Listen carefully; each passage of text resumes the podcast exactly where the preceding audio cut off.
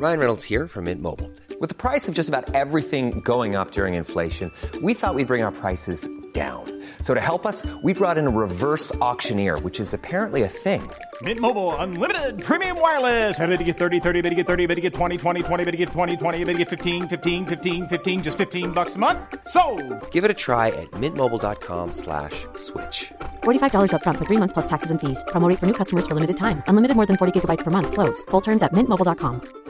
Hiring for your small business? If you're not looking for professionals on LinkedIn, you're looking in the wrong place. That's like looking for your car keys in a fish tank.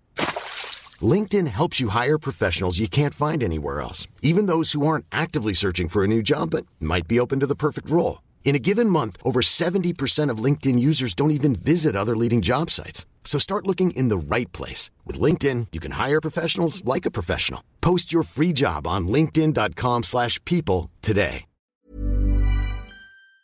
This episode of How to Kill an Hour is brought to you by Microsoft Surface. And Microsoft very kindly sent us over the new Surface Pro, and I've used it to make this podcast, this very podcast you are listening to right now. You serious? Hello, there's plenty of ways to kill some time out there. Right now, you were killing some time with I, Marcus Bronzy. And me, Funk Butcher. Usually, Funk, we kick off the show talking about what activities, apps, stuff we've been killing time with, right? Yeah. Um, so the thing I've killed time with this week has been the Microsoft Surface Pro. So should we just kick it off from there? Kind of like makes sense. Let's right? do it. I've whipped it out because you you've not Hey, seen this hey, yet, have you? I whipped it out in the oh. I whipped it out in the studio and I was waving it all around, and I, it caught everyone's eye. But um, no. Decent exposure. So I've had my hands on it for like just over a week, and I literally just thought if I'm going to get my hands on something, let me just immerse myself in it so I can give the full like spectrum of how it works. Mhm. So Just to clarify, what's it called? The Microsoft Surface Pro, Okay. that's what it is. Because there's a few other Surfaces out. This is the Surface Pro. There's like Uh-huh. numbers like one, two, three, four. This is the Surface Pro. Okay. So it's designed for people who are creative mobile professionals. Can I just raise my hand? I'm yeah. one of those. One are of you those. creative? Yeah. Are you mobile? Yeah. Are you a pro? Yeah. Fesh. Yeah. Oh, now. Yeah. Yeah. Well, that's, that's who it's made for. I'm not an intermediate level. I'm not a beginner. A big. You're not even that creative. What would you call someone who's not that creative? A, a dull, unmobile professional. It's someone that doesn't move anywhere, isn't very creative, and not professional. I was going to call him a loser. A lo- well, uh, yeah, it's, it's designed for us. So it's designed for people that are like on the go. Mhm. So. Um, The Jedi Knights of the yeah. creative world. Yeah, I mean, it, it literally just came out on, on June the 15th, so it's not been out for that long. Mhm. I'd call us that, though. We're on the go. Mhm. We're killing time in Mhm. different places. We Mhm. like to maintain our professionalism. Managed to do a little excursion to Europe, which we'll be able to talk about in a few episodes' Yeah. time as well. But you know what? I feel uh, quite a few people fall into that remake due to the fast pace of life, especially in London. I think Yeah. a lot of us are on the go and having to do work in uh, multiple areas. Yeah. I mean, they need to just, like you said, whip it out. Whip it out in a coffee shop, usually, is, Yeah. is the usual place you'll see it. See, that's what I, I think the people that used to used to just sit in coffee shops and Yeah. do their work, Yeah. They never had a name before. No. People that worked on the go, on the train, Yeah. on their commute. They didn't have a name before. No. We now have a name. Yeah. Creative Mobile Professional C- CMPs. Just a CMP, baby. What'd you do for a living? I'm a CMP. You down with CMP? Yeah, you know me. There you go. Uh, so, so what? what does it do? It's got three modes. It transforms from PC to tablet and also studio mode. So PC mode is like looks like a laptop. Yeah. Okay. Tablet mode is where you rip the keyboard off Mm-hmm. and it stands by itself. Yeah. Tablet. And the third mode is studio mode where you it's got a hinge on the back of it which you can use to, for example, when it's in tablet mode, prop it up, or Mhm. when it's in laptop mode, prop it up so the screen faces you. Mhm. But the hinge bends all the way around to like a ridiculous angle, and you can almost have it flat. So it's kind of like Like an easel. it can easy, yeah, yeah, like an easel, like the perfect angle for you to kind of draw, write on, sketch on, and be creative. Get with. your Da Vinci on. yeah, get my Da Vinci on. And um, they've got all of the sort of good bits inside that you get in sort of high spec laptops. So this has got like the i7 Intel processor, which is what I use on my regular laptop anyway. Jeez. Um, I've got the power. I've got the power. So that's kind of all like this is this is all this all the spiel that you get of it. You know, create, study, work, and play virtually anywhere. High resolution touchscreen. Oh, it's touchscreen as well, by the way. Yes. And uh, up to thirteen point five hours of battery life in optimum conditions. So that's all the spiel about it, right? Mhm. So it, sou- it sounds cool. I bet it sounds cool to you Yeah, listening. Yeah. But like Funk said, we've actually got one here in the studio with us Mm. because today's show has been it's going to be edited on it, and just talk us through what, what what you think of the look of it, Funk, or can you explain what you're seeing right now in front of you on the table?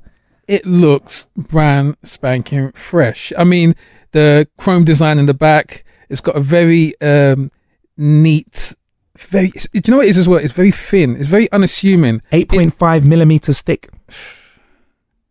You want to tell that to your lady uh, when you when you take her home from uh, a night. That's that's that's no stats that you would uh, want to give to the lady at the end of a Tinder date. But it's very impressive in the computer world. In the laptop world, you want to be bragging about eight That's some impressive stats. eight point five millimeters. yeah. Uh, so yes, that it weighs about eight hundred grams as well, which is um, it's light. But as I was just about to say, it looks very unassuming. It doesn't look like it's got that much power. It looks like a very, um, if anything, basic bit of kit. When you just read to me the specs, I wasn't assuming that it can go toe to toe with some of the best laptops out there in the game. So yeah, you were you surprised when you heard the spec of specifications? Yeah, the spef- the specifications. specifications. specifications. Yeah, Um, I was very, very um Shall I, hit, surprised. shall I hit you with some more for the nerds? yeah, go on. Shall I hit you with some more for the nerds? 13.5 hours battery life. Already said that. Yeah. Intel Core i7. Already said that. Uh-huh. 16 gigabytes RAM, which is basically 16 gigabytes RAM is good for if you're editing high HD uh, video or big vi- uh, audio product Yeah. projects. Yeah, That's what it's good for. Um, if you don't need that level of juice, you can spec it down and get a less dear price. Mhm. Check this though, Funk. It's fanless. It's not got a conventional fan system, so it's got this Ah. kind of cooling system, which you would have seen in tablets before, because you know tablets don't whir yeah. when you're working with them, and it's so it's, it's got this cooling system that doesn't like go "Woo" when you're doing loads of work. Uh, touch screen weighs less than a kilogram. It's got a USB port. Oh no, really? Yeah, I'm sold. Mm, look at that I'm on the right. Yeah, I'm yeah. sold. Mr. Cook. I'm sold. Uh, a micro SD card port. Hallelujah. which means you can you know transfer data from uh, any device that takes a micro SD card port, or if- if you're someone that uses cameras and stuff like that, you Yeah. can, there's ways for you to basically get data off without having to plug your camera in. And You see, this is very interesting because what is this product called, Surface Pro and who is it made for? Creative. mobile mobile professionals. Yeah. And what they've done is is put exactly what these people need.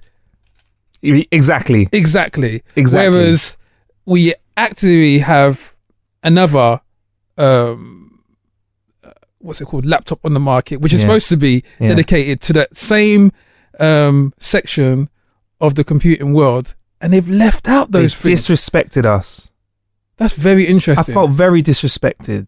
So it's good for Microsoft to come along and just say like, listen, this is what you need. This is what you can get. It's got the mini display port as Yeah. well, so you can Yeah. plug it into Yeah. a bigger screen. yeah. So you know, like, all right, I'm editing video now. I don't just want to look at a smaller screen or look at a big screen. You know what I felt Microsoft were like? Microsoft were like that guy that came along to you at the train station when you're crying and they put their jacket around you said, Hey, hey baby, I'm I'm listening to you. Tell me tell me what you need. You want you want USB? I got that. Yeah. So um, so it's got man. So yeah, it's tidy, tidy. Uh, well done, Microsoft, you know. yeah. I mean, and even the finish as well. So like, I've just ripped off the um. I've just ripped off the keyboards because it's a, it's one that you connect to it, and it's made out of this stuff called Alcantara. Feels like felt. Feel feel feel the Alcantara Yeah. first. Feel, tell me what that feels like, please. The Alcantara. It sounds like a a, Alcantara. a, a British, ya. uh, Spanish, um, a Spanish holiday resort that the Brits go to. I didn't know what Alcantara was. Do, do you know what Alcantara is? I've googled it. Did you know what Alcantara was? Is it next to Lanzarote? It's it's composed of 68% polyester and 32% polyurethane. So that's why it feels fabricy. Mm, it's got increased durability and stain resistance. Similar to suede, might be identified as suede, but it's basically much more durable. Yeah. So, I mean, you know, if you want to, if you, you know, I'm not saying drop a coffee on your keyboard, but if you did, literally the best way of describing it to someone who hasn't yet felt it is that it does feel like suede. It, it looks, it's actually blue, like blue suede shoes. They should make shoes out of that. Yeah. I wouldn't mind shoes in that color. Yeah, like yeah. So yeah, it's got the keyboard. Um, let me just snap it on. Listen, it makes such a cool noise. Listen, listen.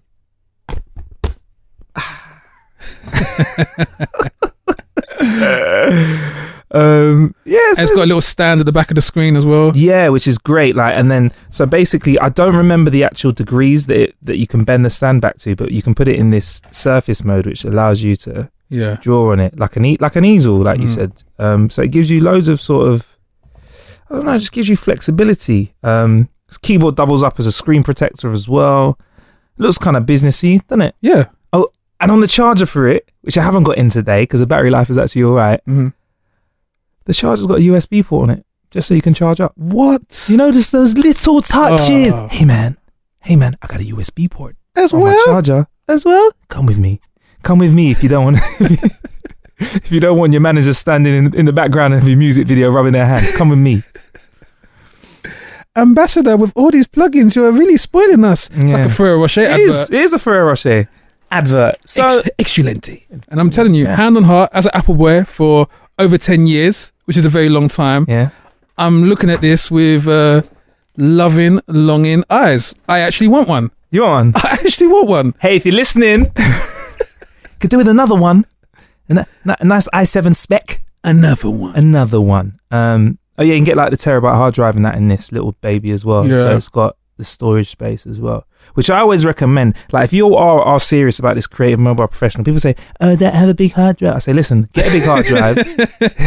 eh, you don't need one. Get the hard drive because then when someone goes, "Hey, I've got hundred gigs of footage that I just need to give you, and you're going to transport it somewhere, and you haven't got a memory stick," guess what? You're sorted.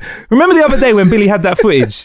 Yeah. And Billy was like, we had to, we went, we did some filming in Brussels, uh, and and Billy was like, uh, Marcus, I've got some footage from today, uh, but I don't think your memory stick can take it. I was like, Ooh.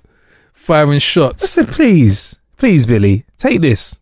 256 gigabyte memory stick, yeah, and then let me put this this data onto my one terabyte hard drive, all right? But um, That's how they throw shade in the, in the creative, mobile, professional world. How big's your hard drive? Is it fanless though?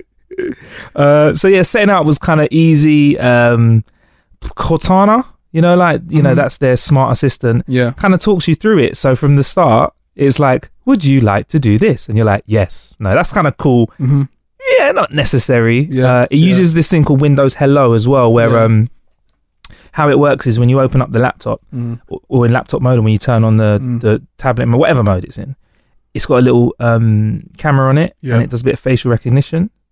So you know, like on smartphones, you use your thumbprint. Yeah, This uses yeah. facial recognition and goes, Wow. "Oh, this is you."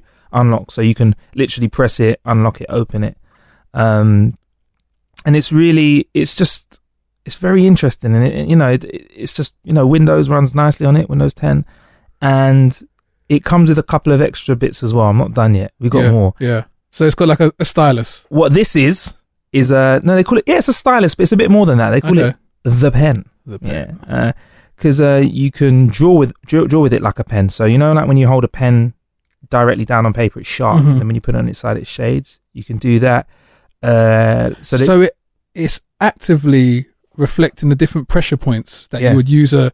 So if you are like um, a more of an artistic creative, Mm. you don't need to, or clearly you don't need to buy an additional stylus. This one comes with a stylus, yeah and you can. I think you might have to buy it on the side Okay. but yeah but you can get one though. Great. And yes, like you said, pressure, 4,000 levels of pressure on the pen that it can work out. So there's like quite, you know, a heavy handed bit and Incredible. And, and less. And there's got this Microsoft Ink workspace where you can adjust uh, its settings and get arty in a Sketchpad app as well. Yeah. Um, let me show you something that I knocked together on the Sketchpad earlier. That was me being a bit arty. Do you know what? Yeah, that's not. I was expecting some stick men. That's not bad. That is not too shabby. You didn't do that. No, it's the one that came with it. I knew it. God, that's how you know. Wah, wah, wah, wah. Oh gosh, uh, there's a very good example of computers and windmills. Uh, my version is is I'm not the best drawer, all right. So you know, if you want stickmen, I've got they got the roundest heads. Yeah, and they got the straightest fingers, my stickmen. um, I kind of use it just to take notes, really, and Yeah. you can use it for that as well. So like, they've got this program called OneNote, Mhm. kind of like your one-stop shop for all your ideas. So you can be out and about, take a picture of something that inspires you, draw a circle around it, write some notes, and it just keeps it all in one place. You can access it anywhere. So that's kind of one use for the phone, uh, for the for the phone, for the pen, like using it to take down your notes, and then also you could be creative and, and draw stuff and or annotate.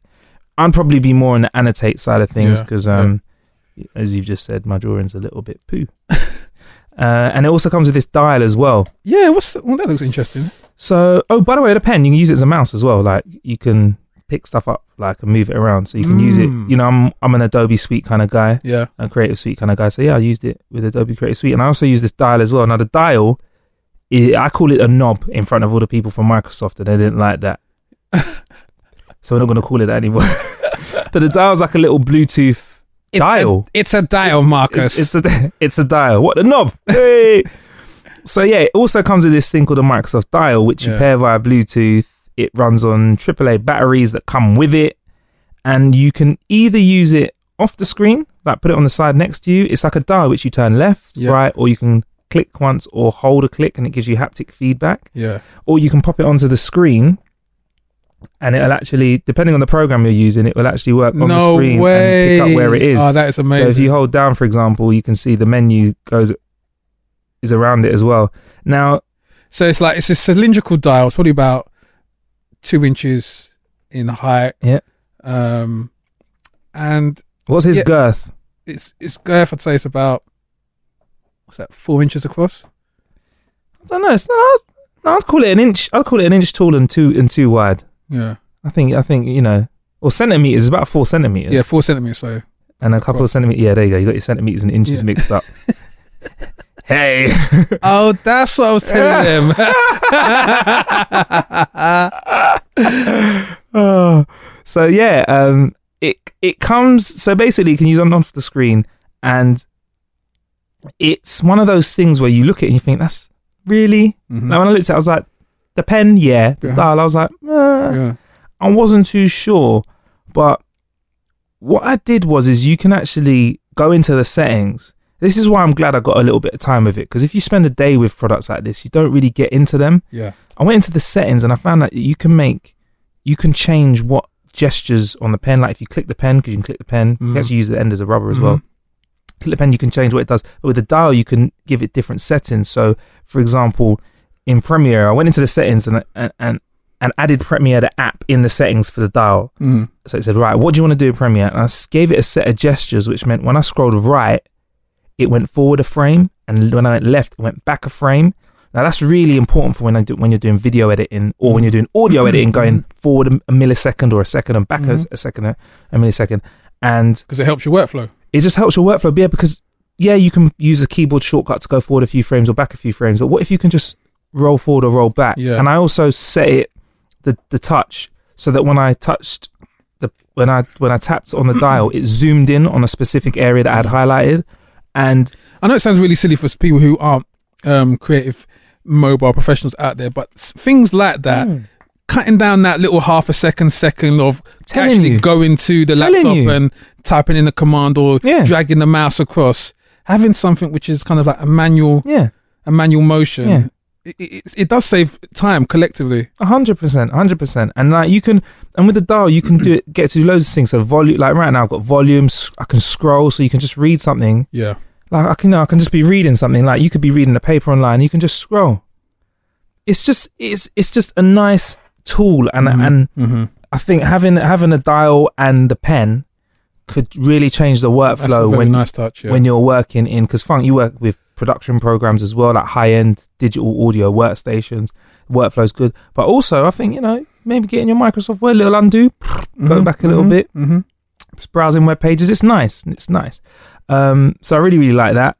And um what else? You know it, it so the, the microsoft surface pro, surface pro has kind of promised itself as a powerful portable product. I feel like that's what that's what they're saying to Yeah. us do you think it it wins on that front I think it wins hands down.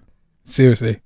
yeah I mean, because they've created something and clearly they seem to have listened to all the gripes yeah of um, creative media professionals across all all spectrums, Yeah. music, Yeah. um, creative design, all of them, all the platforms, and there seems to be something for everyone. When you're looking at the stylus, when you're looking at the the, the dial, not the knob, Yeah. and you can see that they've tried on every single level to improve the workflow Yeah. of those types of people. Yeah. And we've just spoken about the laptop use of it. So when I pull off the keyboard Mhm. and because you know you can download apps from the Windows App Store. Yeah. So Windows the Windows Store, you open it up and you can download, for example, a Netflix app. And when you pull off the keyboard and open Netflix, it acts as if it's a a, a pad, like a like a um a tablet. Mm. So it's like it it does the jo- usually you need two products to kind of get that experience, Mhm. like you know a tablet and a, and a laptop. But it kind of just moves seamlessly between those two, yeah. and it's I just I'm impressed, man. I'm impre- so it's good for being creative, but it's also good for a bit of R and R. I feel as well, like you know you can relax with it, and that means that means that if we're going on a trip, I don't have to pack Yeah. tablet and a and a laptop. Pack this, and Yeah. it does everything that it needs to do. Yeah. But yeah, um, I think this is a very interesting mark of intent for Microsoft. We've always been, in my uh, opinion, a software based company. I Yeah. think this this is something which makes them kind of puff up their chest and say, look, yeah, we can do hardware like the, the other the other cats in the game yeah, to a higher standard as well. yeah, And um, for me, when I look at it, I can see this being used not only by creative uh, mobile professionals, also um, children on the, the upper end of the, the age spectrum, maybe like towards their teens, yeah. um, people at university and so forth. So As a uni device, hell yes. yeah, As a- exactly. yeah, hell yeah, hell Yeah. yeah. I mean, and let's not discredit kid like young people. And now they are creative and Yeah. they're mobile and they're, and they're professional as ever at a young Yeah, age. You know what I mean? Like, I just didn't want to give the whole a professional um, term. I didn't want to kind of like put it into a bracket of people that were on the upper end, Yeah. earning a certain bracket of money, or Yeah. in a certain job spectrum. Professional in the sense of you take your game seriously. yeah, Yeah, like us. exactly. Yeah, me? We take our, we spit our game. Yeah, me? Sometimes. Anyway, that's how I've been killing some time. How have you been killing some time recently? well, I've been um, venturing to the to the big screen, the cinema, over the past couple of weeks. Yeah. went to see two films, but aside from that, also I want to talk about something new which came out on Netflix that I also saw as well. Yeah, go on. Um, the first two films that I saw were War for the Planet of the Apes, which I believe is the third film of the most recent remake of the trilogies. Obviously, I know there's loads of the Planet of the Apes franchise within the Planet of the Apes franchise, obviously with the the classic starring Charlton Heston. This film concludes the story of um, Caesar, kind of thing. I don't want to give too much away, but it kind of you you're going from I think it's the Rise of the Planet of the Apes Yeah. to what's, what was the one just before that? And the, and more of the Planet of the Apes. I think something like Battle, some more, yeah. And then- more of the Planet of the Apes. and then there's War. Yeah. War was the last one. Okay. Sorry, I'm really bad because they're not. They're not. They're not my favorite. Really? You should give them a shot. I've given the first two a shot. Which ones? The, the old classic ones? No, no, no. I've, I've watched the old classic ones on TV Yeah.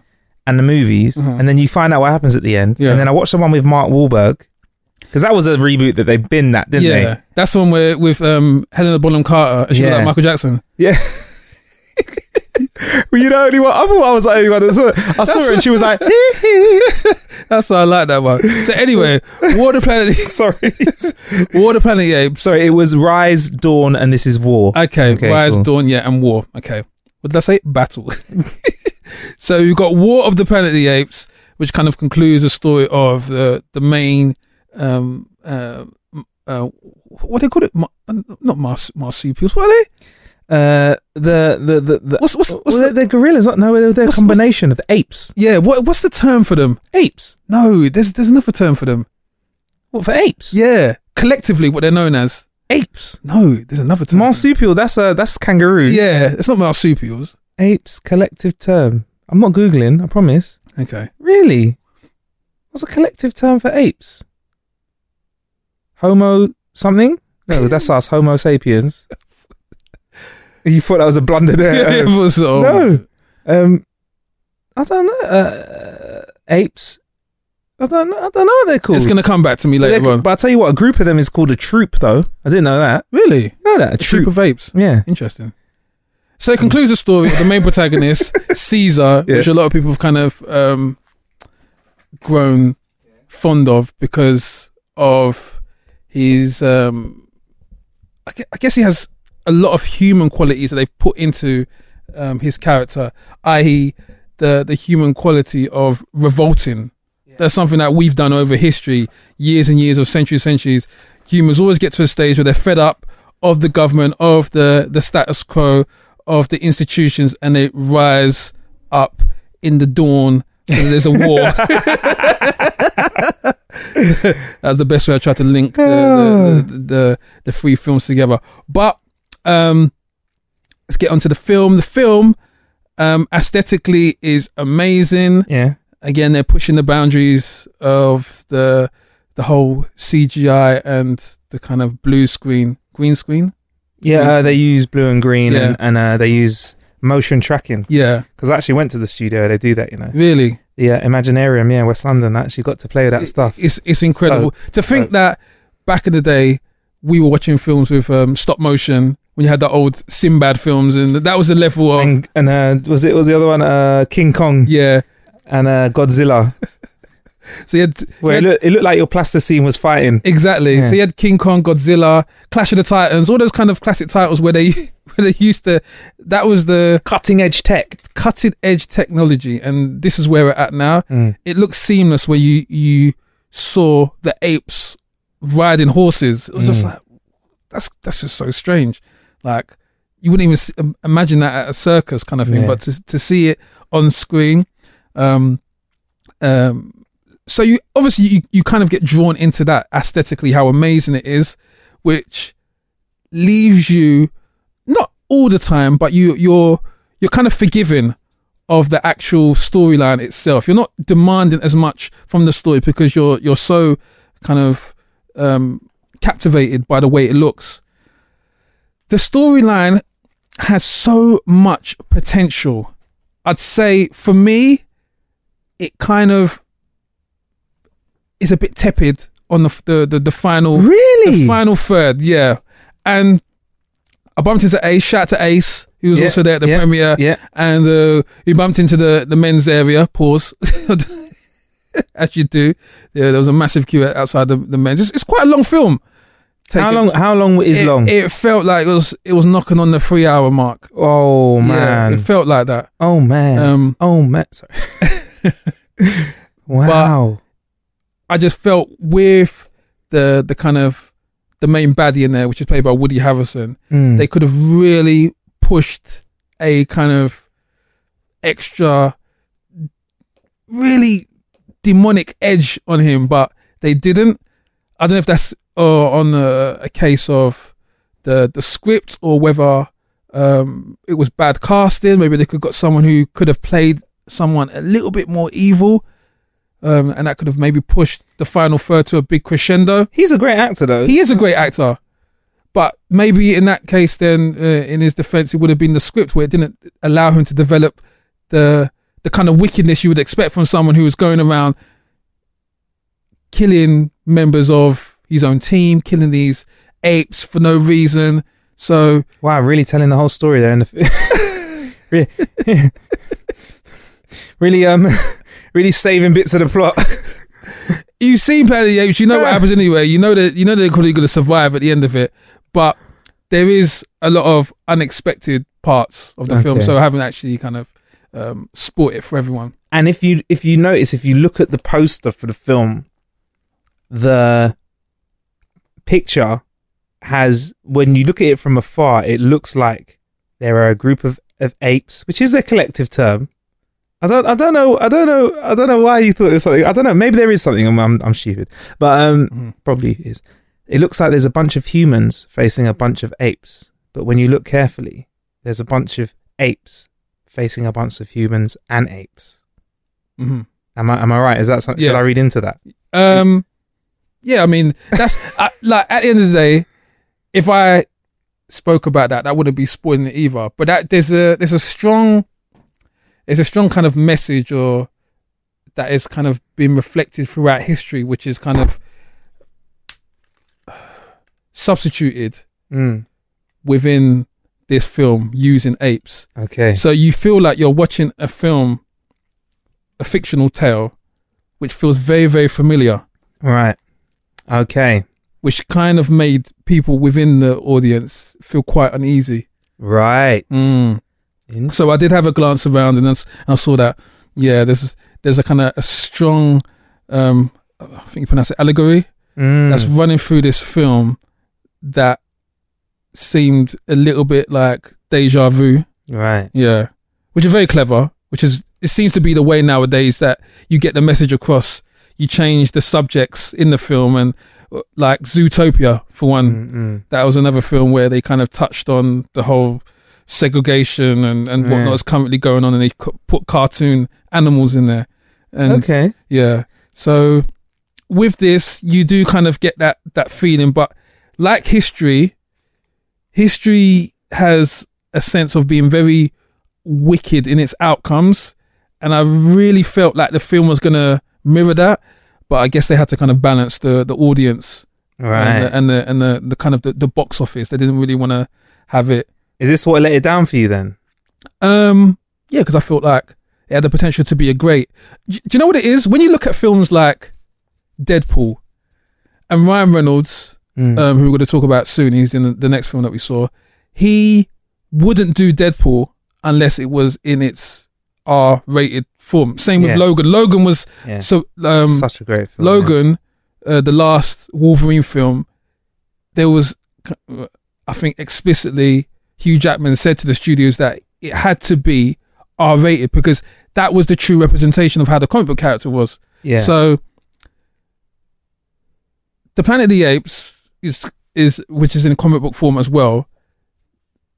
They depict those apes doing some real, real deep stuff. okay. And obviously, because it's such a blockbuster, because it's a summer blockbuster hit, it has a an obligation to catch the widest demographic of the the cinema viewing Right. public. So I feel like it made some compromises on that part of the storyline. Okay, so then out out of five, like taking that that that sort of unfulfilled area of of of of greatness that they could have filled in for you. Yeah. What what does that give, do to your final out of five score for that film? Well, I'm gonna I'm gonna um Because we do out of fives for films quite a lot. Yeah. Not for anything else, because I just feel like it works better. Yeah. films, doesn't it? Yeah. well I'm gonna measure it in the same way that I measured Batman versus Superman, which you didn't like, which I felt like he done very well considering the compromise he had to make in putting this universe together in a short in a short space of time, but having the pressure of still having to get bums on seats Mm. in the cinemas, which is what Planet of the Apes, War of the Planet of the Apes had to do. So I could see that you can actually you can actually spot the shift whereby the point in the film where it's just like, okay, let's make it commercial now. Ah. There- there- there- there was actually there's actually a point where you're you're watching the film and it's like, this is good, this is really good, this is dark.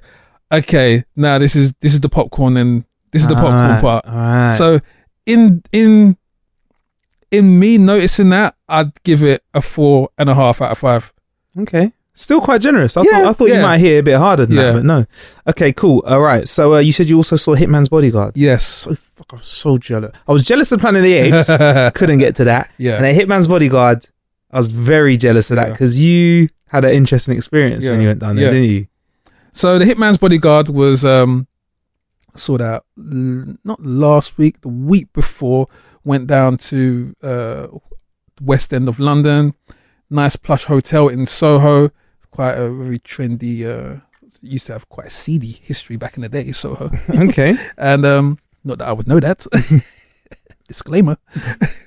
and um we was um treated to a private screening, but there was some special guests there in the private screening alongside the Hitman's Bodyguard bodyguard screening set up by Lionsgate. Shouts to Lionsgate. Mm. Um, we were joined by the stars of the film, Salma Hayek. All right.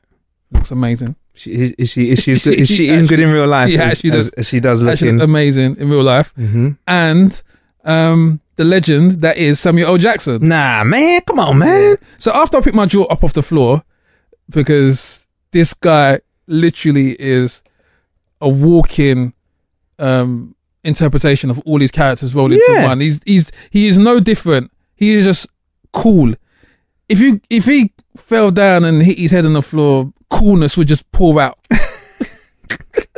Seriously, the guy is just like m- made in swag, Oh, he's he's dripping in swag juice. dripping in swagoo. dripping in swagoo. Do you know what's funny?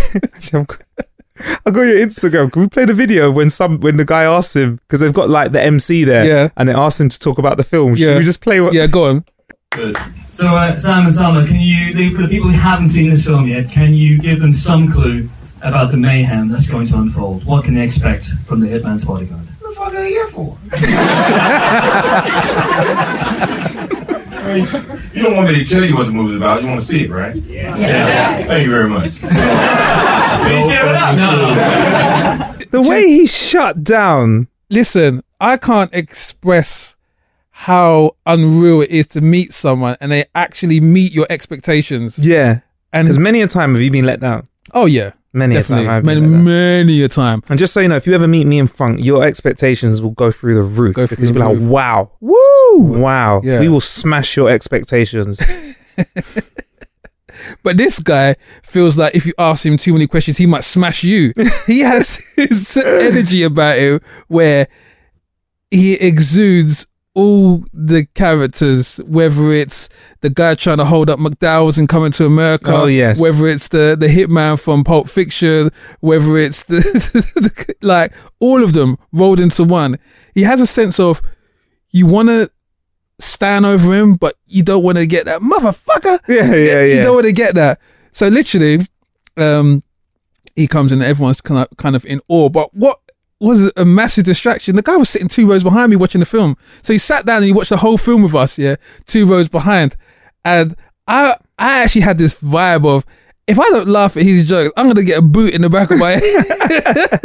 Motherfucker, why aren't you laughing? Yeah, but um, the film itself um, basically is about um, a hitman who has its he he has um uh, I don't know if this is true or not. Maybe that the hitman's out there. If you're listening to How to Kill an Hour, you can uh, verify this for us. They have different classifications. So he has a triple A grading, which allows him to look after certain high profile clients. okay. I guess like heads of states and higher than celebrities and all that kind of stuff, like real, real high profile.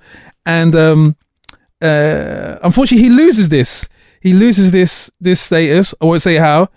And what happens uh, from that point onwards is that his um, his life um, line, life lifeline, life Expectancy. not not life expectancy. His life basically Yeah. it m- crosses the path of Samuel Jackson's, who is uh, a well,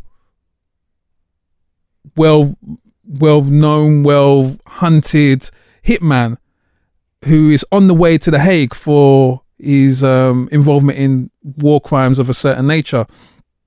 Um, he's been transported there, and his convoy is attacked, and basically the girlfriend of Ryan Reynolds um, asks for his help to look after him. So that's how he becomes the hitman's bodyguard. So that's how their relationship kind of develops from that point onwards. You've got both of them are very, very, very, very competent killers. So it's actually a case of Samuel Jackson doesn't need looking after. And you have the kind of the whole dynamic, dynamic through the film of Mm. the, the banter of um, uh, Samuel Jackson kind of constantly poking fun at Ryan Yeah. Reynolds for even um, doing the job that he's doing and and and losing his triple A status. And aside from the action, which I felt would be a little bit on the silly side, it wasn't. The stunts are. It's probably got one of the the best chase scenes I've seen in it for a long time. There's one chase scene in Amsterdam.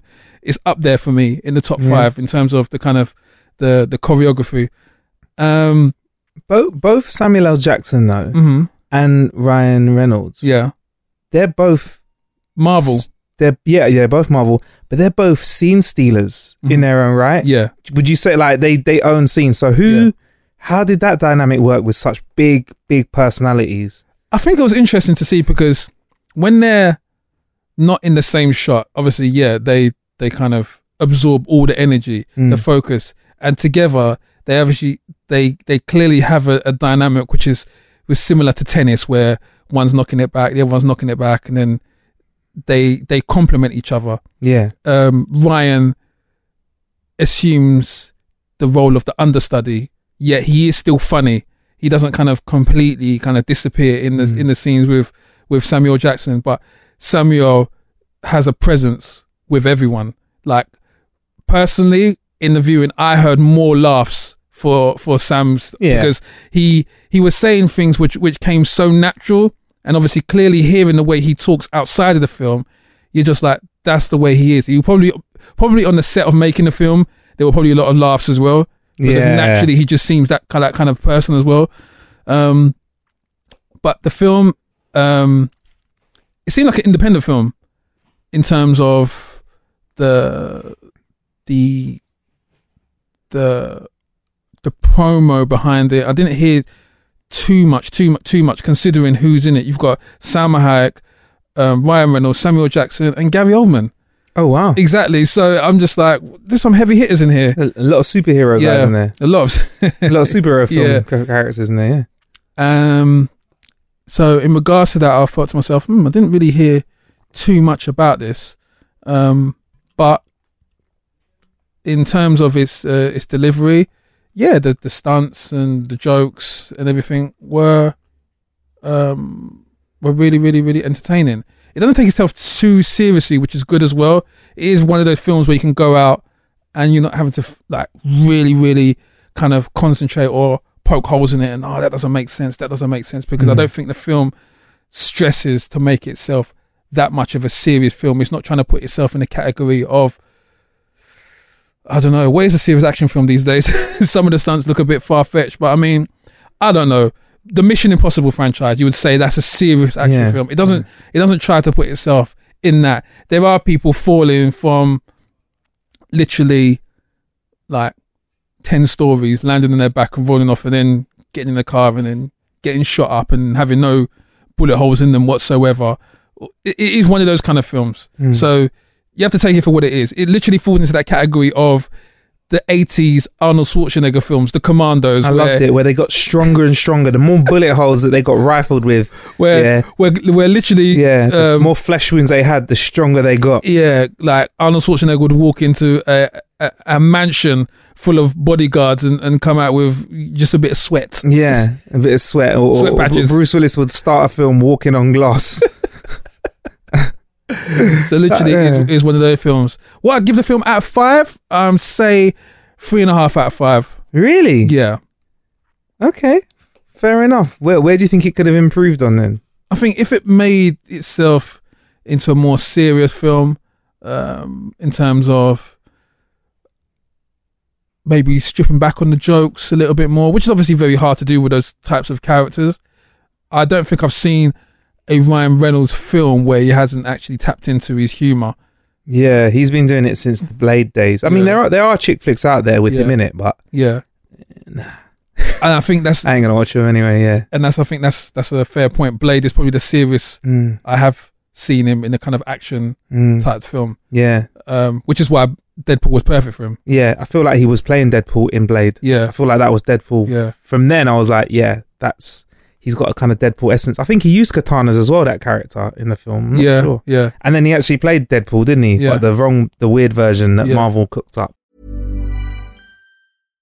If you're looking for plump lips that last, you need to know about Juvederm lip fillers. With Juvederm Volbella XC and Juvederm Ultra XC, your lip look, whether it's subtle or bold, can last up to one full year with optimal treatment and no additional maintenance. Find a licensed specialist and see if it's right for you at juvederm.com today. That's J U V E D E R M.com. Add fullness to lips in adults over 21 with Juvederm Volbella XC or Juvederm Ultra XC. Do not use if you have severe allergies or a history of severe allergic reactions, or if you're allergic to lidocaine or the proteins used in Juvederm. Tell your doctor if you have a history of scarring or taking medicines that decrease the body's immune response or that can prolong bleeding. Common side effects include injection site redness, swelling, pain, tenderness, firmness, lumps, bumps, bruising, discoloration, or itching. As with all fillers, there's a rare risk of unintentional injection into a blood vessel, which can cause vision abnormalities, blindness, stroke, temporary scabs, or scarring.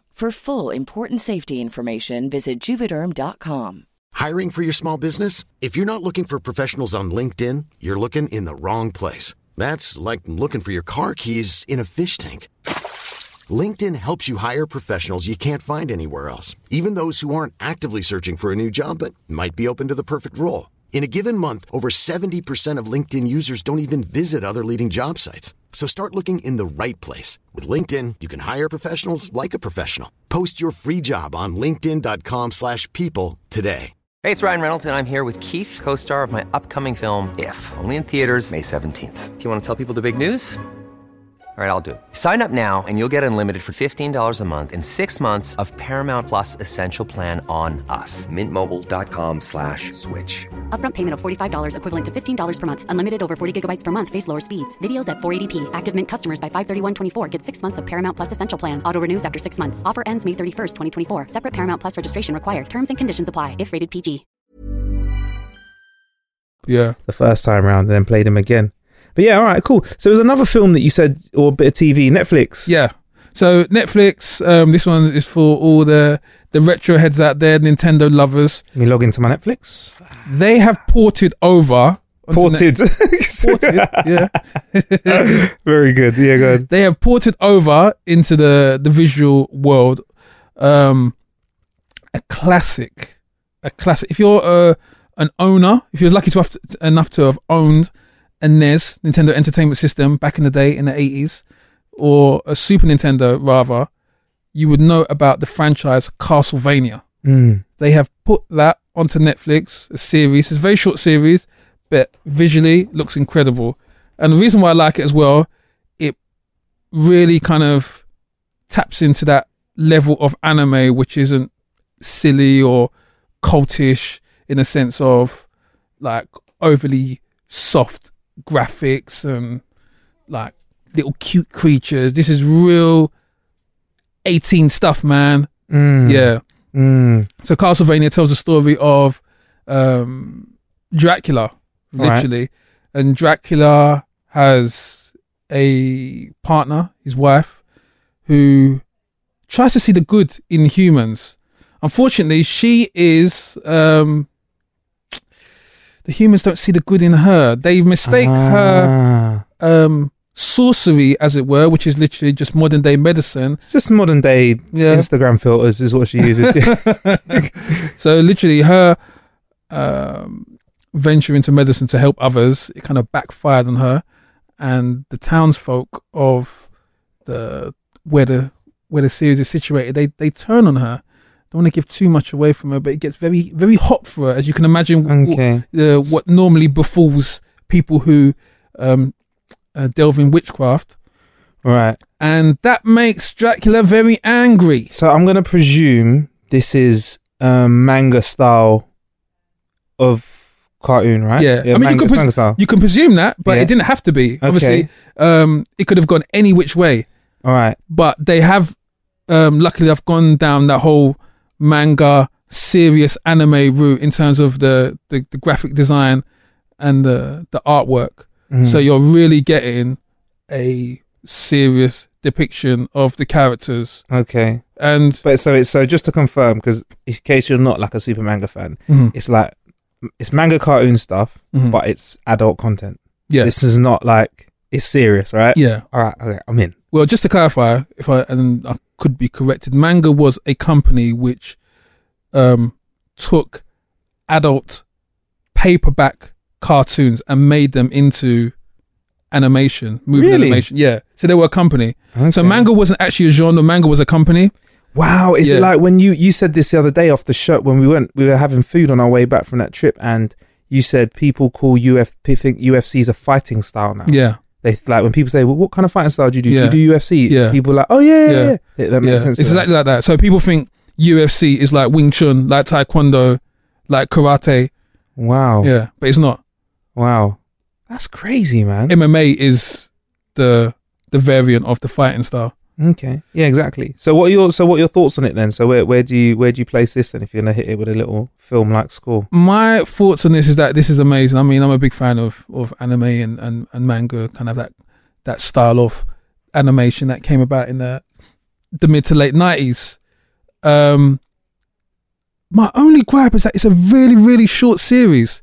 It's literally like they've taken a feature length film and just cut it into four pieces. Oh man. Yeah. Which I guess for the complexities of the artwork, I can kind of um, be forgiving. Yeah. But yeah, I just want to see more. Literally as close to five as you can get, but not a five for me. It's based on how short it is. Alright. But the storyline is very kind of like it draws you in. And can we get a season two? Do you think? Yeah, I think it's gonna. Well, it seems it's a Netflix original, so I can see them probably committing to. Um, I can have a couple of series. Nice. Yeah, it ties you in just like um, Attack of the Titans has, has caught you recently. Yeah. So Attack on Titans, rather. Attack on Titan. Yeah. So um, I have no words for my the way I felt when I first watched when I watched the first episode. I have never watched something that's so trippy and has so much unexplained. hmm but it does hook me in because Yeah. there's so many questions I have Yeah. about it. Yeah. From just from the demeanor of Yeah. these giant, naked, crotchless, weird creatures that are running around. Just from their demeanor and like the, That are the weird constantly smiling, smiles, and they- some have smiles, some have like grimaces. Yeah. The way they behave, Yeah. their origins. Yeah. I've just got to a point in the story where uh, there's a very big strategic move. Just the way which they explain the strategies Mm. of, of their armies and the Mm. way they work and the hierarchies.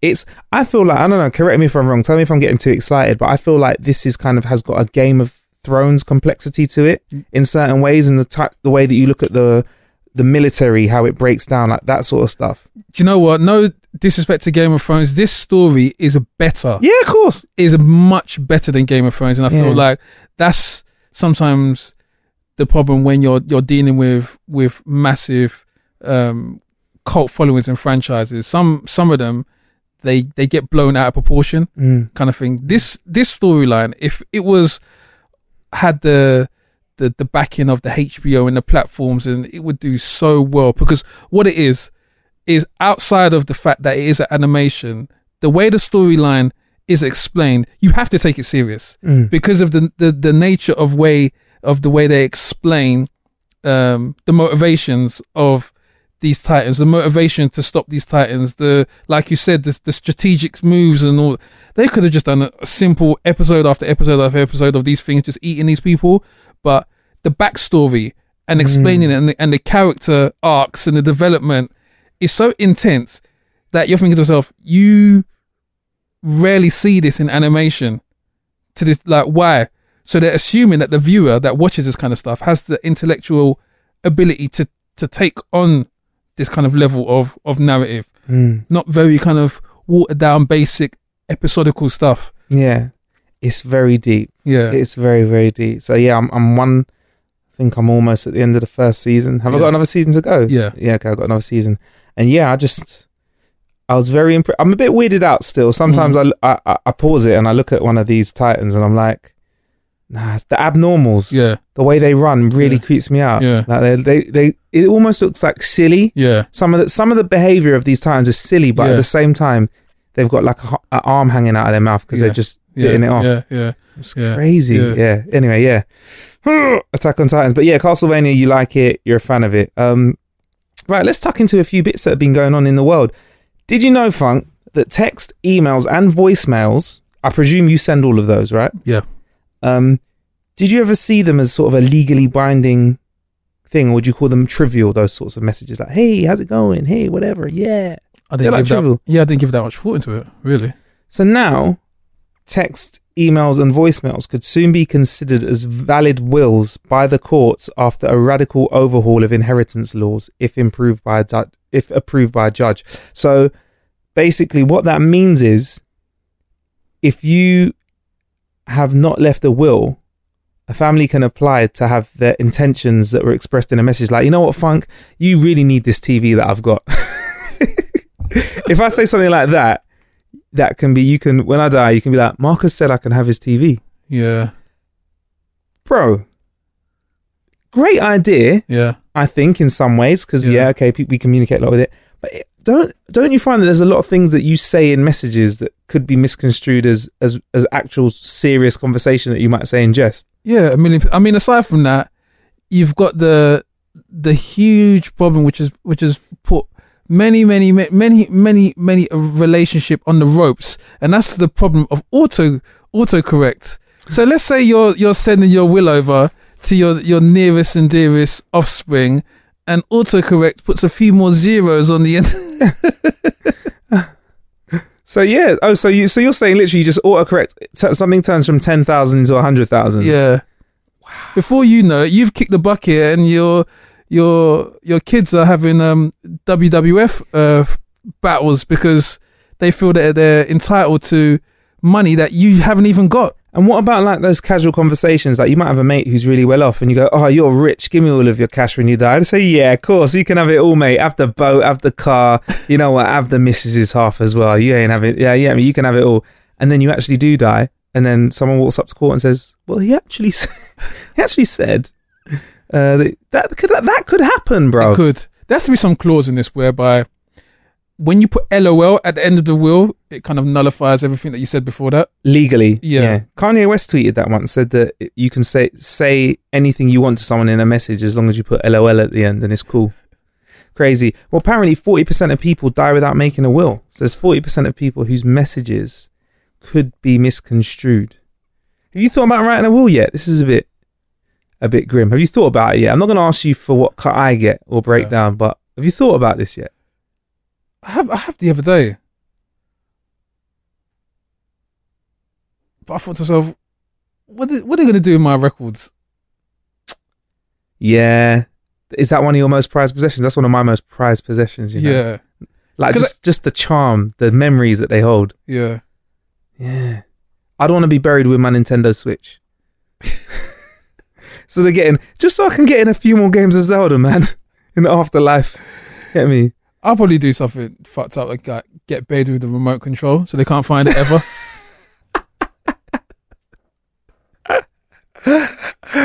Oh yes, that's great. Yes. Get buried with my GPS on and uh Oh man. So yeah, that's it. Um so this opens the door to people that haven't left a will. So be careful out there, you know. Maybe that forty percent didn't want a will. Yeah, yeah. Or, or you know what? This actually can be. done This actually can have quite a good effect. You could be in a situation where you're unwell and you're like, you know what? Let me pick up my phone and just record a will. Let me write a will on my phone Mm. and text it to somebody. So there you go. On voice notes. Yeah, yeah. There you go. There you go. But you will have a lot of people that are taking their partner's phones and writing messages with their dying hand and sending it to themselves. Oh goodness. Yeah, trust me, these things happen. Um, also, Funk, this is a true story, a very true story. I'm gonna play a clip from a actual news report to explain what happened in this story.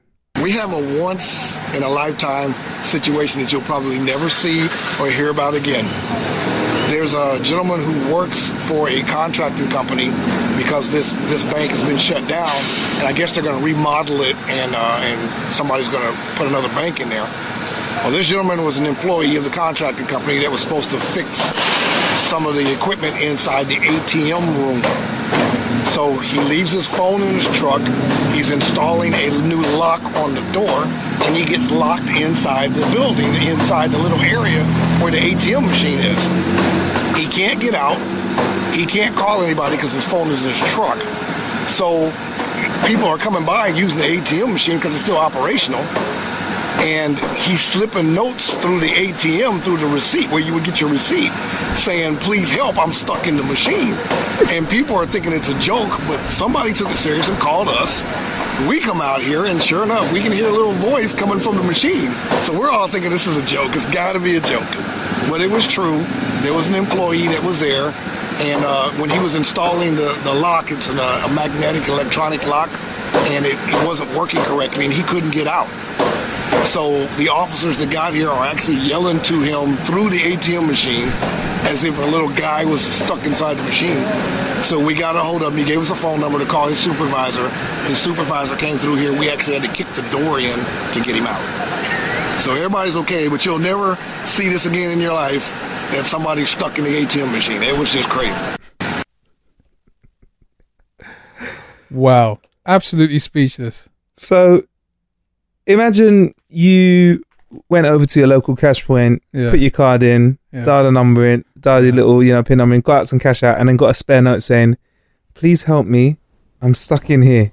Phone my boss on this number. What would you do in that situation? Do you know what? Yeah, he's lucky he wasn't stuck in the the ATM. What we call over here the cash machine. Cash point. Cash points that give you a, a one pound fifty charge because Yeah. it would have taken him a lot longer Yeah. to get out. no one Yeah. would have used it. Yeah, uh, yeah, no, one- no, no, no one would No have used, used it. it. Yeah, what one pound fifty? Because Oh, I just all I just swerved them once. yeah. I was just like, where's the nearest free cash machine? Have you? Because I think we've wisened up to that. Because think of that: if you add up all of the one fifties that you'd spend in your life going to those cash points, that's loads of cash. Yeah. Crazy.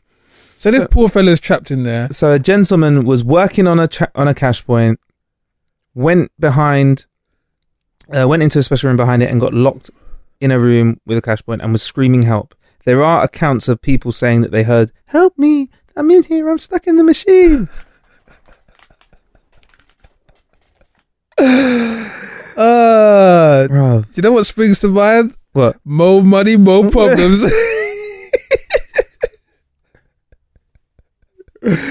uh, surrounded by all that cash. I'd say like write out your your story, but write out one one word per note. So every time you write I, and he writes out on a twenty pound note. Yeah. Am twenty pound note. By the time you finish your story, it was like, see ya. See ya. But yeah. What I mean, what would you do in that situation, Funk? I mean, if I, was, if I was trapped or if I was the, the customer. yeah. Wait, which one? If, I you was, were trapped, no. was- what would you do in both situations? If you were trapped, what would you do? If I was trapped, I would um, I see how long I could last. I'd write a different note. If you want your twenty pounds, call this number. do the right thing. No, I'd write. If you want me to keep all the money from your account, let me out. Because they wouldn't know. Yeah. Uh, and what would you do if you were on the other side of it? Help me! Help! I'm in here. I'm stuck. I'd giggle my ass off. I'd be like, that's a great trick. Yeah. Well done, HSBC. that's hilarious. Hey guys, come and listen to this. No, serious. Yeah, sure you are. Look, they got a little voice in the machine. It's funny, man. Ah. I feel like a doctor's the next day because I said, Doctor, like, you know, the drugs you gave me for the old um, cough? I think having some side effects, doc. Yeah. Wow. I'm hearing voices at the cash machine. Not anywhere else, just the cash machine. Yeah, just the cash machine. That's crazy. Right. On to something else, Funk. I got a picture which was, we're going to have up at howtokillanhour.com. Do you want to see the picture or do you want to hear the story? Tell me the story. So there was a man who is 20 year old man called Zach Mitchell. Mhm. And working with animals, he works with bulls, cows, is very, very dangerous because they're big animals. And sometimes cows, not even just the bulls, which, you know, they're, they're kind of the testosterone fueled, kind of slightly more aggressive of, of, of the, the breed. They're quite hard to handle, but also regular cows, like a regular, nice, mellow cow, if they move in a direction and, and, and move into you, they're not going to bounce off you. You're going to bounce off them. They'll turn you to milkshake. That's that's right. so Zach Mi- Mitchell was had his hand kicked by a bull into a fence. So a bull kicked his hand into a fence and basically, That ball's got some good accuracy. oh, I'm telling you, It kicked his hand. yeah. How big is a bull's foot? Um, they've got quite big hoofs. Is it? Is it? Is it what, what are we talking about? We're talking Mayweather accuracy. UK size eight, UK size nine. UK size. UK size, but it's round though. It's different shape, though, isn't it? It'll be, it'll be like it'll be like it'll be like when a kid puts on your shoes and walks around. That's what it'll look like. You know, like when your kids put on your trainers and walk around. Do you know what I mean? Your girlfriend might do it. too. "Oh, look at how big your feet are." You know what I mean? That's what it'll be like. So, so this ball with its size six foot or whatever, or four foot, Air Max on, kicked his hand to a fence. But what happened Yeah. is it ripped his thumb off. So the ball's got sharp shoes on there. Stilettos. Had its big owls on. It's it's Jimmy Choo's, yeah. Um, and they placed his thumb in a cooler of ice to preserve it. It's Yeah. what you should do. In fact, if you ever lose a limb, Mm. not a limb, like an uh, what do you call it, a, a digit, Yeah. don't put it on ice by itself. Wrap it in in something like a tea towel and then put it on the ice because Yeah. you don't want the, the, the, the ice by itself to, to burn it. Yeah. Give it ice burn, mess Yeah. it all up, and kill the cells. But they put it on a, in a cooler full of ice to preserve it, but the surgeons were unable to save it. So they came up with a solution to give him a thumb. So you know, like when you're losing your hair, yeah, we're Mhm. quite lucky. Our hairlines are strong. When they there's a type of hair replacement therapy where they use hair from different parts of your body. Mm. Apparently, Mm. wouldn't know. What do you think they use to replace his thumb? Go on. Zach Mitchell's thumb. Well, here's what Dr. Sean Nicklin said because uh, Mr. Zach Mitchell was quite reluctant about this. He goes, "It's a bit of a crazy idea that Yeah. the patients don't want to be get injured in another part of their body in order to um, save the thumb. Uh, if you don't have something to pinch against, it's all good having four fingers, but if you don't have a thumb and something to pinch, your hand loses a large amount of his function, which is true. Like Mm. chopsticks, nah. You know, spoon, nah. It's not easy to hold things without a thumb. Hitchhiking? No. Exactly. A lot of people think balance and walking is going to be significantly affected after proc- after the procedure, which which it generally isn't. That's a little clue for you. And basically, they transplanted his big toe onto his thumb, where his thumb was. I'm really impressed. I'm just shaking my head. And this is even more impressive. Before we move on, Sydney Eye Hospital completed the procedure, and Eye Hospital did the toe. So there you go. So they I took think those doctors need an eye check because why? Why would you use because you can't because it's part of your body. And do you want to see the toe? The, the, what would you call it? A toenail? A toe? Toenail. A toe or a, a tum? What do you call it now? Is is toe thumb? Oh my word! He does need a manicure. Pedi. Ma- oh, what does he get? What does he charge? What do they charge him for if he goes in for a manicure? But yeah, he's got a thumb, toe thumb. I want to know if he punches someone. Is that a kick or is that? Could he be a boxer? Or would that be cheating? Or he could only do kickboxing. He could actually be a kickboxer by definition. He's got MMA in one hand. He could. He's got a UFC hand. His hand is UFC. He's got the UFC hand. Oh my goodness! But I mean, I'm just, I'm, I'm just. This is what I'm happy with. Surgery nowadays means that you can replace your. T- I'm just. If I ever lose my thumb, I'm gonna have my toe. Toenail. Toenail. Yeah. Wow. But yeah, obviously he's going to be walking around now without a toenail. He's worried about balance and stuff. It's going to take him Mm. like a year to recover. If you want to see the picture of the toenail, check it out at Very, howtokillanhour.com. very Dr. Frankensteinish. I think yeah, it looked like it was fresh out of surgery. That needs to needs to tidy up. But yeah, a whole year of rehab he needs to re- before he can return to work, and he's probably gonna have the best and biggest thumbs up out of all of his mates now. I mean, he's good and he gives you the thumbs up. You know he's good because that's gonna be one heck of a tum. That's like the thumbs and the the the, the whole um the sporting events. The foam the foam Yeah. hands. He won't need it. You know, like when there's music playing. Doom, doom, ch, doom, doom, ch. We were, we were rock you. You don't need to do that, man. Wow, crazy. Uh, I was going to say, does he wear gloves or socks? Christmas. but yeah, man. Uh, shout out to you, Zach, man. I'm glad to hear that you managed to save your hand. Just so you know, today's show, uh, episode of How to Kill an Hour is brought to you in collaboration with Microsoft and their new Surface Pro. The podcast you are listening to right now was in fact edited and uploaded via our top of the range Intel i7 Surface Pro, which is made for people who want to take their creativity on the go. It packs all of the punch of a high spec laptop, but check this it's only 8.5 millimeters thick, ladies, and weighs less than a kilogram, probably lighter than the bag you put it in, or one tenth the size of my KFC order, I'd say. All right, yeah, yeah. So it's lightweight. Um, if you want to find out more about the Microsoft Surface Pro, you can click the link in our show description and you can check it out there. We've kind of spoken around the areas of like what the Microsoft Surface Pro does, but like I said, Microsoft done all this research to find out what creative people do, Yeah.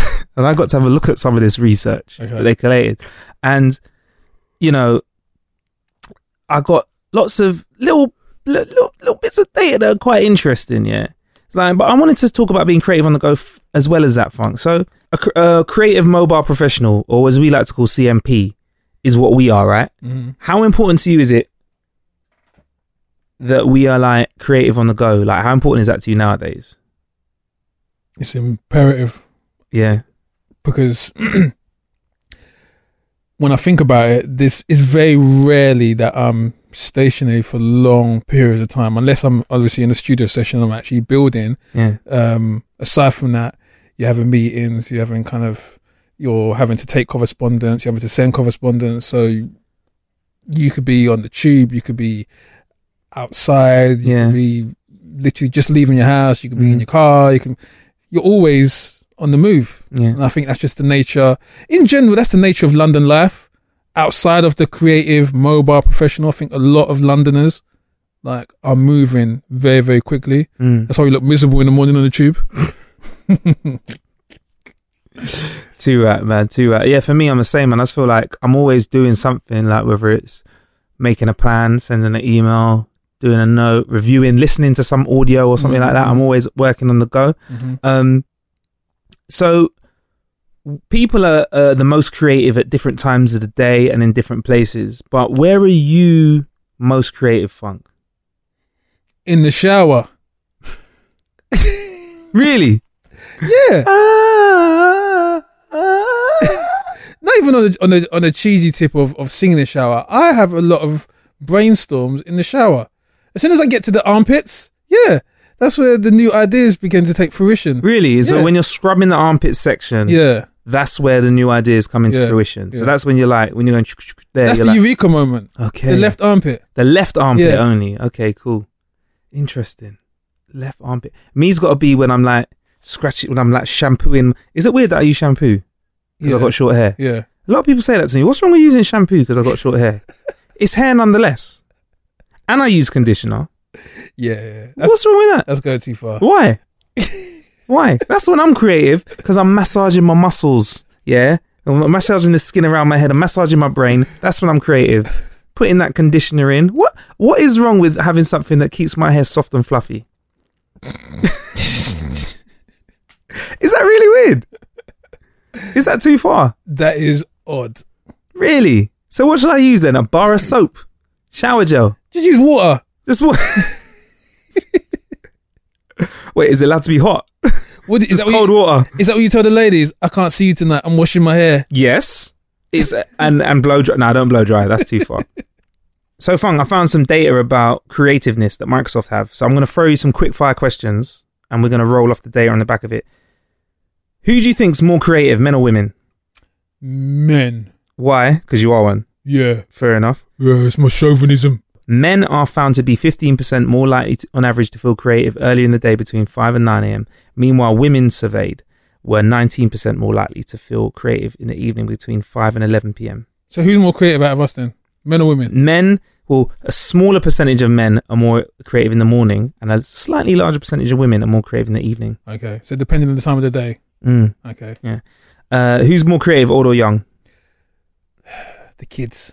I reckon it's the kids. But the, the facts say those aged between 18 to 34 years old were 31 more likely, to, 31% more likely, to, on average, to feel creative in the evening between 5 and 11 p.m. That's when the young people are feeling creative. Mm-hmm. However, those aged 55 are 31% more likely to feel creative first thing before 9 a.m. So the older you get, the more creative you are Yeah, that makes sense because in the the morning. kids create a lot of mess in the Yeah, morning. So that makes a lot of sense. Yeah, I mean the late night, late night messiness. As a creative person, Funk, what would you say is your biggest bit of advice for those that want to stay creative out there? Go to Amsterdam. Um, Yeah. um, how to stay creative? That's a good question. Because creativeness is is so subject. I'm not, I don't want to go down this profound route. Um, creativeness is you have to be one with the universe. Yeah. We need some music when this is. What some worldly music? yeah, some worldly music, I'll do some. some panpipes.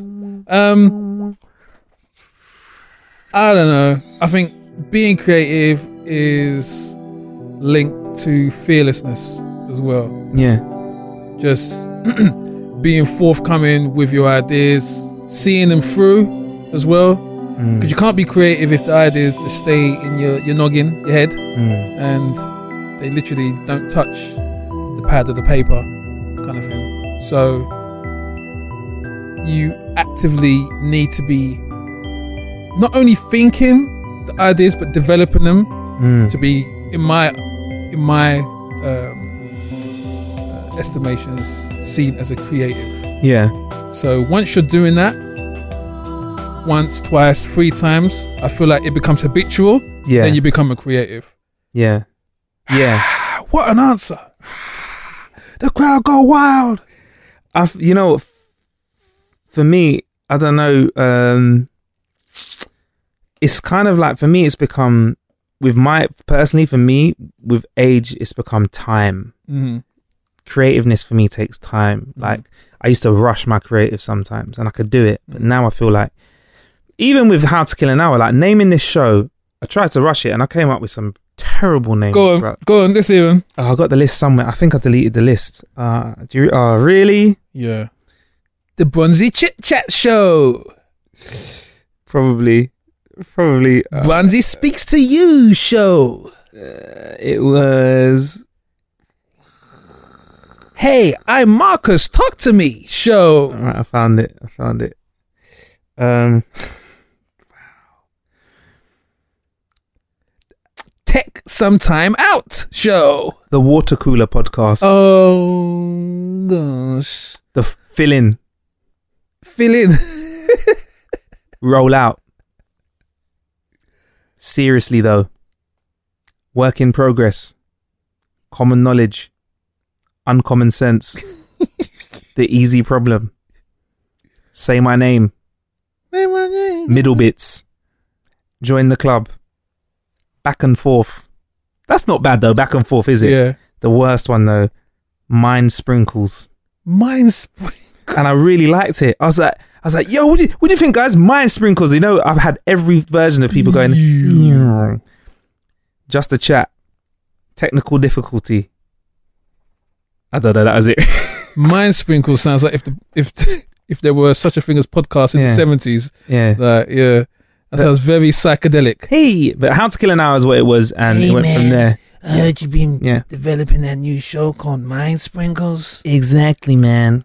But yeah, anyway, so yeah, that's how I like to stay creative, and um, yeah, plenty more. In fact, um, something inspired me to be creative. I actually got invited over to a uh, event by Microsoft, and I uh, got to see Suli Breaks and uh, a gentleman called David William Hearn who wrote an app called StaffPad. Now, Suli Breaks is a spoken word poet.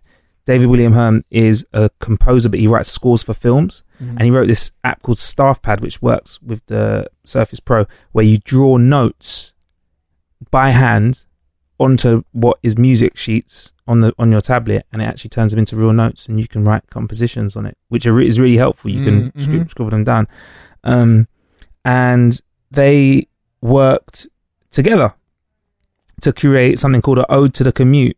And Silly Suli Breaks is like a wicked spoken word poet. He's written a piece of spoken word that was so impressive that Will Smith saw it and invited him to lunch. Really? Yeah, yeah. It's, it's he's and his words are really powerful. So him and David Hearn got together. David created a composition out of the sounds of London, and so he rapped over it at this event. And I was just like, wow, like I'd love to.